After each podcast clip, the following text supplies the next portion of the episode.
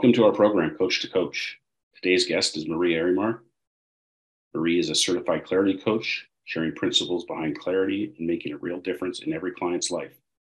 Marie works with parents and younger people, both privately and through schools, organizations, and charities. You can learn more about Marie's work on her website, realizationworks.com. And that's with an S, not with a Z, if you're not in North America. And uh, thank you for joining us today, Marie. It's so nice to be here with you. Oh, thank you, Greg. It's my absolute pleasure. I'm thrilled to be here. So, the way I love to start these off is to ask what first sparked your interest in coaching? Yeah, it's such a great opening question. Um, so, my background has been in education, uh, 16 to 19 year olds, that's further education in the UK. And uh, and in a college of six, uh, three and a half thousand students, I was the the head of pastoral support. So I, I looked after 140 personal tutors, um, 12 senior tutors, attendants, UCAS, you know, university applicants, um, you know, everything to do with the young people that wasn't academic. And so, if you can imagine, you know, that my team we were constantly in one to ones with young people. And it was something that I really thrived in. And and the young people, there was an affinity, you know, it just seemed to work. And um, it and, the age group of 16 to 19 or even younger actually but it's a beautiful age group it's very exciting you know there's a lot it's challenging and and alarming for some of them, but it's an exciting time. And um, unfortunately, I'm, I, I left that place. I moved on to other colleges, and unfortunately, in the UK, uh, further education was the hardest hit of all the education sectors in in the austerity cuts. So, uh, college counsellors went first, and then a lot of pastoral teams uh, got made redundant. So I found myself redundant, and that was that was um, strange. It was okay, but it was strange. Uh, I went off and did some work at the university in Exeter in, in, in Devon, where I, I live in the UK, uh, but it wasn't for me. And I thought, you know, my calling is to be doing that one to one work with young people. And it wasn't to be a counselor, you know, a, a, a the, the normal route of counseling therapy. I had started on that route and I wanted that informal, two way uh, easy conversation where some great insights happen. And so I just went for it. I was in a position where I could go for it, and I just went for it. And uh, and I'm really, really glad I did. That was uh, 2016. Mm. Yeah. I suppose with all those cuts, there's it's left a gaping hole in the you know in the communities in terms of a need yeah. those kids have. So it's uh, it's um it's interesting. Yeah it's interesting because because you know you can really focus on what happens in the classroom but there's a whole lot of stuff going on outside of the classroom. And uh and and that's what that's what i'm working with now. You know and that impacts the classroom a lot. Yeah, yeah. you've already kind of preluded into the next question so maybe we can peel it back a little more but tell us more about your business and uh, how you're working and who you're helping it was really interesting the business side of it because um because I felt I was just doing something I felt so passionately about. It wasn't work, mm. and therefore, how do I charge? And you know, setting out to be a coach, you know, I did four years. So since 2018, I've done four solid years of coach training. Uh, you said that I was a, a, certified clarity coach, and I've done other training around that. And um, and part of that was understanding what my business would look like, because you know you you want to reach out and help your friends or children or but, but somehow you know you need to make that be a business model and actually it fell into place much more easily than I thought it would because uh, behind a, a child who's feeling anxious or or feeling challenged, there's often a parent who's feeling anxious and challenged. And when you have that conversation with the parent, who's really the client, you know, you you can see them start to think, okay, maybe there's some hope. Maybe this isn't as challenging as I thought it was. And so often I'm working with the young person, but I might be working with the parents. Sometimes I work together. You know, I've got an 80 year old client at the moment, you know, so uh, I've got I've got a whole range of clients. They don't have to fit into that mold. But if I if if I was asked what my business model is, it's it really is young people, I would say from 12 up to 18 mostly, um, have some different ages. Um, and parents, I often, that often just comes along the way. Yeah. Really, the focus is on the young people. Um, I also am a podcaster. Um, and I have a, a, a, podcast series called Precarious Parenting, and that really was for parents. It's for anybody who wants to just listening to other people who feel uh, they've had an incredibly challenging experience, but they've come through it, and it's that's great to listen to the the hope and love and and and the joy of actually coming through those journeys. So I do that, and I I have my book that I think we might talk about a bit later. Yeah. So so just trying to be something that's offering more than just face to face talking. It's it's interesting what you said about the, the child and the parents. And I, I had a client the other day who has an employee who has a teenage child, and, and she was talking about um, possibly having me coach her employee, and she was worried about you know the the anxiety and stress and things that her employee is going through and the impact that's having on her teenage child so i can see it and, you know i talked about a, a, common metaphor we use in coaching which is the oxygen mask in the airplane you know you got to put your own mask on first before you can help somebody else. So there's this natural kind of like if, you, if the parent can better manage their stress and anxiety then they're kind of going to model that for the child. I'm just curious if you've seen in working with the child and them improving in those areas if you've seen kind of the the reverse flow of that where you know the, the parent can actually benefit from the modeling that the child might be doing yeah well you know what strikes me when you say that is the first thing that comes into my head is often when i work with young people they're often feeling responsible for their parents' well-being. Mm. And their parents are feeling responsible for their child's well-being.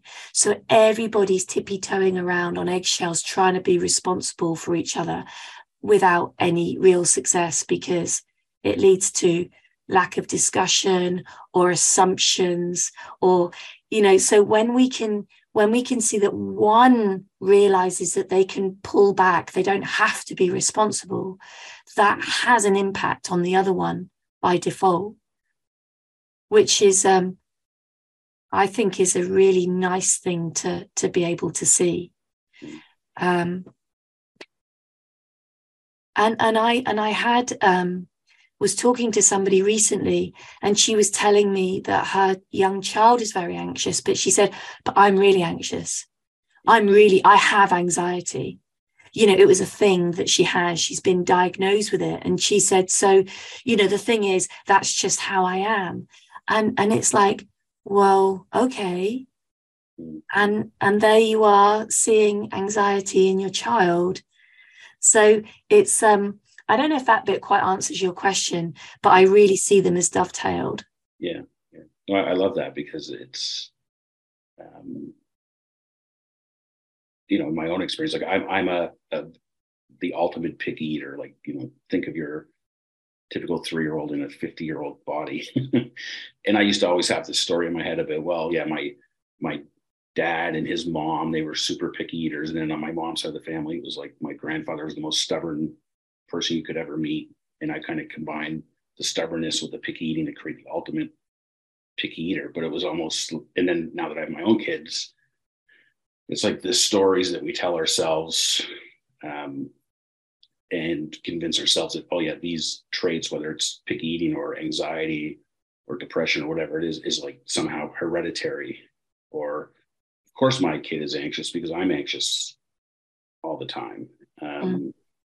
And it really there isn't you know there may be some hereditary things i don't know i'm not a a professional doc or a doctor. I'm a professional coach, but um, you know, it's it's more to do with our psychology and our our thinking than it is anything to do with you know, the fact that we can break out of those those patterns and those stories. Well, I think you're I think you're right, and I'm just reminded of um, working with a lad who um, he got beaten up by four people, four of his peers, and mm. one of them was a very old friend of his from way back, way back in like you know when they when they first started school, but now they were at different secondary schools. And so he was beaten up outside his home or near his home by four people, of one of whom was a dear friend of his. Mm-hmm. And he was really, really upset. Obviously, this lad, obviously, it was traumatic. And the mum said to me, Well, I'm just not letting him out of the house again. Mm. And it's like, Oh, why? You know, I'm praising, but you know, why? And she said, Well, it might happen again. He's not, I'm not letting him out again. And this is a lad who's uh, 14, you know, and it's like, okay, that's an approach. Yeah. But it's an approach based on the parents' feelings of fear and worry and what ifs. And it's based on something very real. Her son was beaten up. Yeah. I get that. But is that going to be helpful? Who knows? Possibly not. Who knows? But it's worth exploring. Yeah, for sure. Well, I, I think, you know, what comes at comes up for me in that example is um, you know, people don't really often know like they don't have a lot of, of uh, things to choose from. They just pick the thing they think is the best course of action. Absolutely. You know, obviously, that in that case, the most the the I don't necessarily easy is probably the, the wrong word for it, but the fastest path to safety is not to go out. Absolutely. Um, but you you know can't really live your life that way. At least that's one thing we've learned in the last two years is it's not much of a life when you're trapped in your house for a long time. Yeah. Yeah, it's not really getting to the root of the issue. Mm. And the root of the issue is this lad wants to understand why his mate did that. Mm. And I think not being allowed to leave the house is is a way for to be safe for sure. It's a definite planning and preparation step, but as a strategy. But I'm not sure it's actually getting to the nub of how this lad feels about what happened. And of course, that's what we're doing together. Yeah. Well, I have no doubt you'll uh, you'll get him moved along that road. Well, you know, his mum uh, messaged me today. I, I, I had a session with him yesterday, uh, uh, the second session, and his mum messaged me. She emailed me today, and she said he has just slept through the night for the first time. She said he went to bed about an hour after our session, and our session was after school, mm. and he slept through, and she had to wake him up to go to school. So something's shifted for him that he's actually been able to relax enough to have a very mega sleep. So fingers crossed. Crossed for sure, yeah. The uh the healing power of sleep too cannot be underestimated. Isn't that the truth? I know, uh, you know, we, we often talk about what our insight friendly spaces are. And for me, napping is one of mine. and uh, I don't know, I, I, listen to my, my body as best as I can, like when I'm tired and, and I always wake up with a, a new idea or a new perspective or something. So I think that um, the ability to nap, my husband calls it, you know, like power naps, like 10 minutes, it's 10 minutes. It's all I need, power nap. Uh, I think it's a life skill. I don't actually have that. Like he can sleep anywhere. He could probably sleep standing up for 10 minutes. Um, but I do sleep well at night, generally on the whole, and it is a blessing. Yeah. Mm.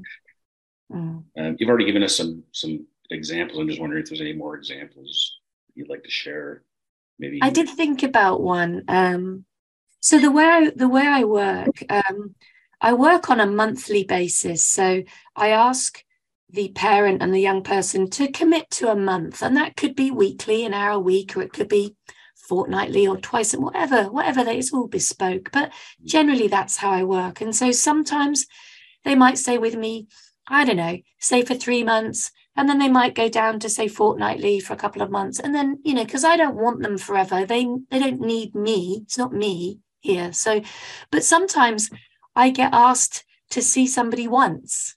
Mm. and i'm kind of like ah, what do you want me to do in one session? But i wanted to tell you about one that was really lovely and um because sometimes i can be talking to a 50 year old man and not be able to have a deep conversation. I can talk to a 12 year old sometimes about spiritual ish, you know, I can, we can go deep. So it just depends on the, the rapport and the engagement, you know, of whatever's going on between us.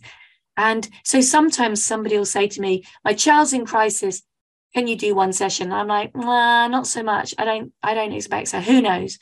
But I had this one, and this girl is six, and she um, and the mum said that when she goes to school, if there's a fire drill, she completely has a meltdown. She's convinced her favorite teddies, her loved ones, they're all going to die in a fire. And it's got to the point where leaving the house, she is like, um, uh, Mummy, have you turned the oven off? mummy go back and check the oven. Are you sure? And and and the mum was just talking to me and she wasn't even thinking it was an issue. She was like is that normal? I'm like i don't think so. Not really. And so i let's just do one session. Because she didn't have much money and and, and actually we bartered because she she she wasn't able to afford anything, but she was offering a service that would work for me. So we bartered. And I ended up in this session with this six year old. And then the three year old lad came and he's on my lap. So I'm trying to do this session with a three year old, like looking at me and putting my hair and playing with my glasses. And, and you just got to have fun, right? Mm. I mean, I know you know that. And we just, um, I took a few props and we just talked about the power of thought and how we don't have to believe it. And I had a bubble, you know, a bubble pot with a stick and you blow. Mm-hmm. I had one of those and we had bubbles going everywhere. And we were just playing with the idea that these thoughts aren't permanent and they, they can pop, they can pass. We don't have to buy into them anymore. And also, we had a conversation. This was like 40 minutes and we had a conversation about the fact that she isn't responsible.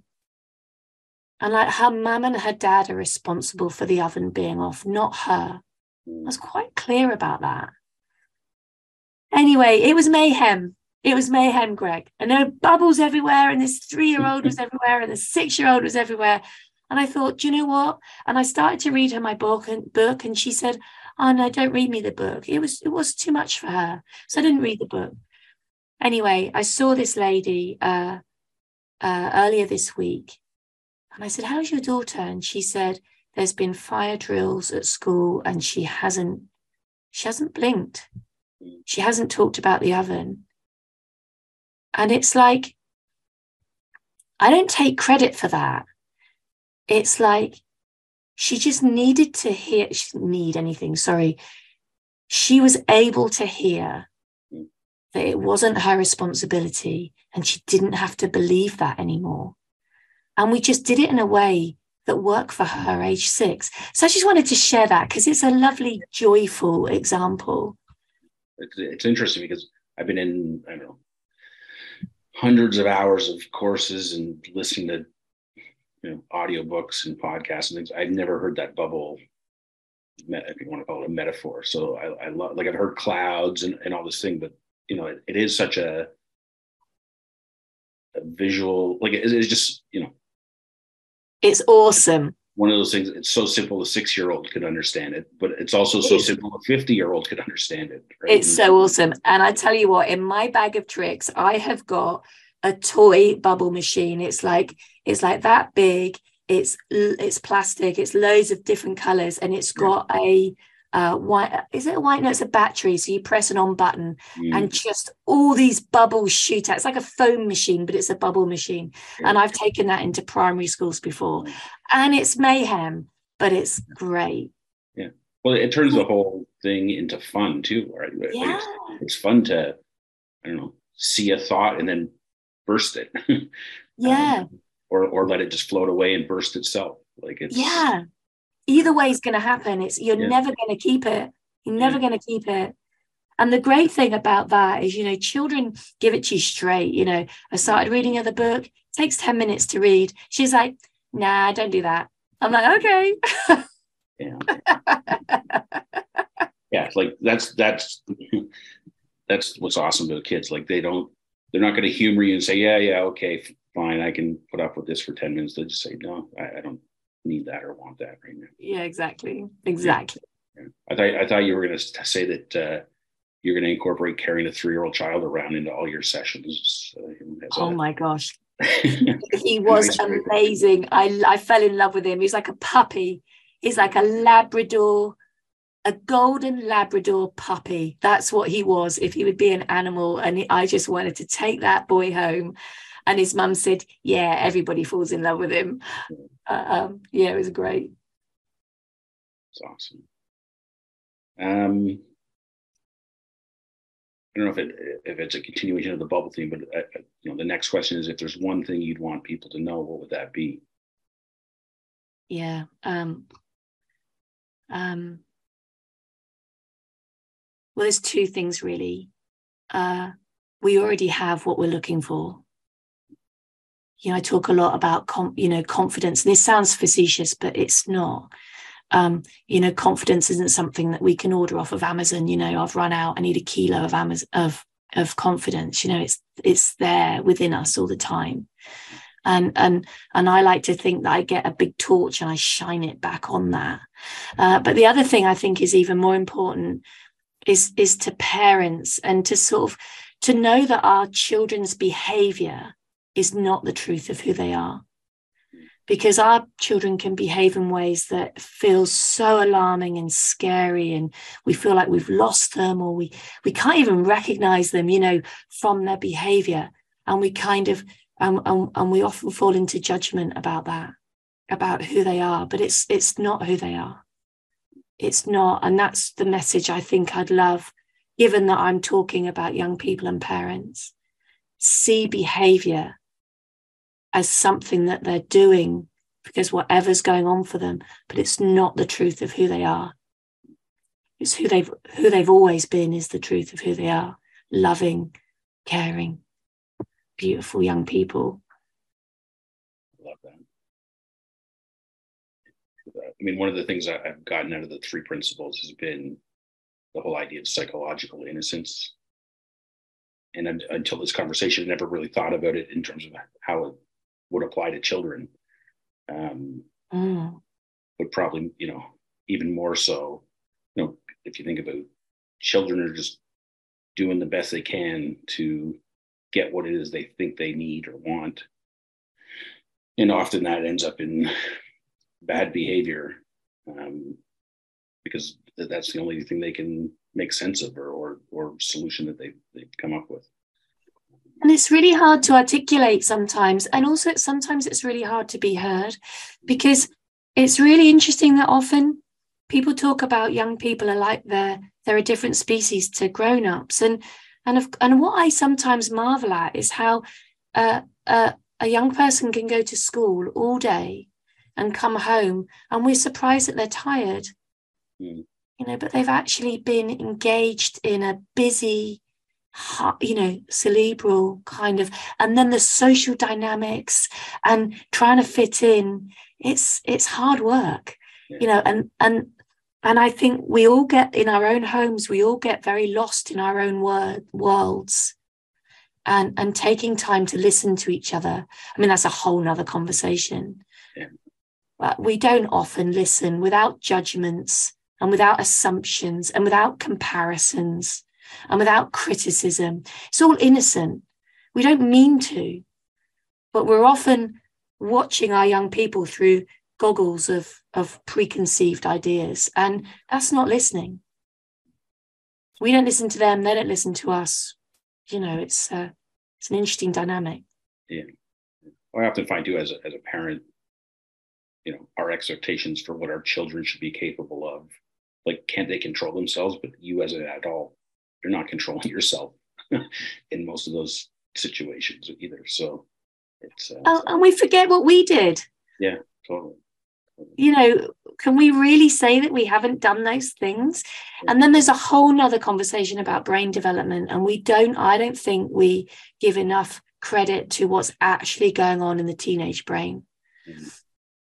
And, you know, sometimes they respond with grunts and, you know, that whole kind of fight, flight, freeze because they're working from a different part of their brain. They're not working from this front bit, which is negotiation and compassion and empathy and communication skills, because not developed properly yet. Yeah. Huge conversations to be had, Greg. Yeah, huge. Well, it's, it's interesting. My kids are 16 and 18, so I look back now that I'm into coaching and things at my own parenting over the those 18 years, and you know, do a lot of these head slap kind of things. Like, what was I thinking?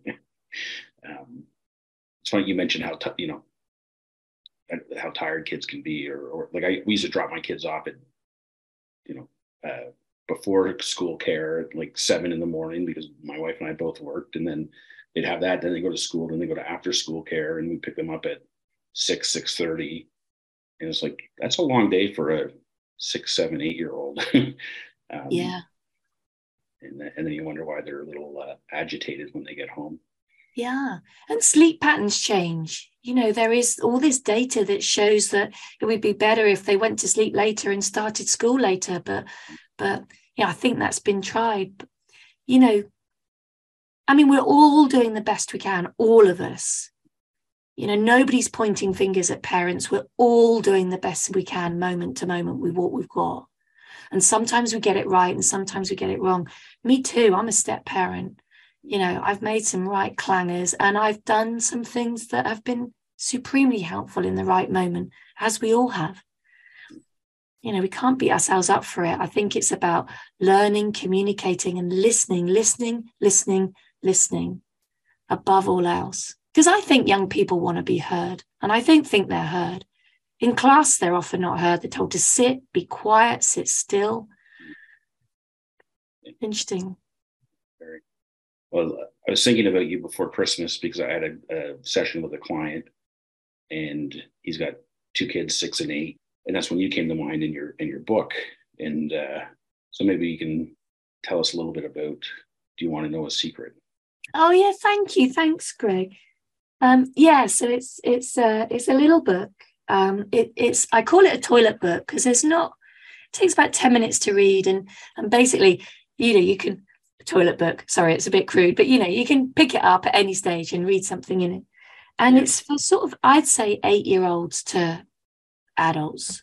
Um, and I've just tried to give a little bit of calm. And what a lot of young people say is when a, either they've read it or I might read it to them sometimes in part of a session quite early on. And they often say, Ah, oh, I thought I was alone. I thought I was the only one. And that's a big thing. And I think that's huge. That, that we all get caught up in thought storms. We all get caught up in our own busy minds. And there is a way through it. We don't have to we don't have to believe the past you know we the past is gone and it's our it's our thinking of it now in relation to what happened back then. And you know i i think i'm really it's self-published and it's gone out all over the world and i'm really enjoying its journey. It's just its journey now. Mm. and i hear some really i mean people quite a lot of coaches um uh this sounds like a sales thing. It's really not, but quite a lot of coaches buy a number of them at a time and give them to their clients. And one coach from America sent me a beautiful picture of a homemade card. And this lad, his parents were in a divorce. Uh, the the mum was having therapy with this coach. Um, this lad's aunt was terminally ill, and he was going to see, he went to see her in a hospice. She was at end of life, and he did this card, and it was lifted from the sun and the clouds drawing. mm. and saying that, you know, the clouds pass, but the sun is always there.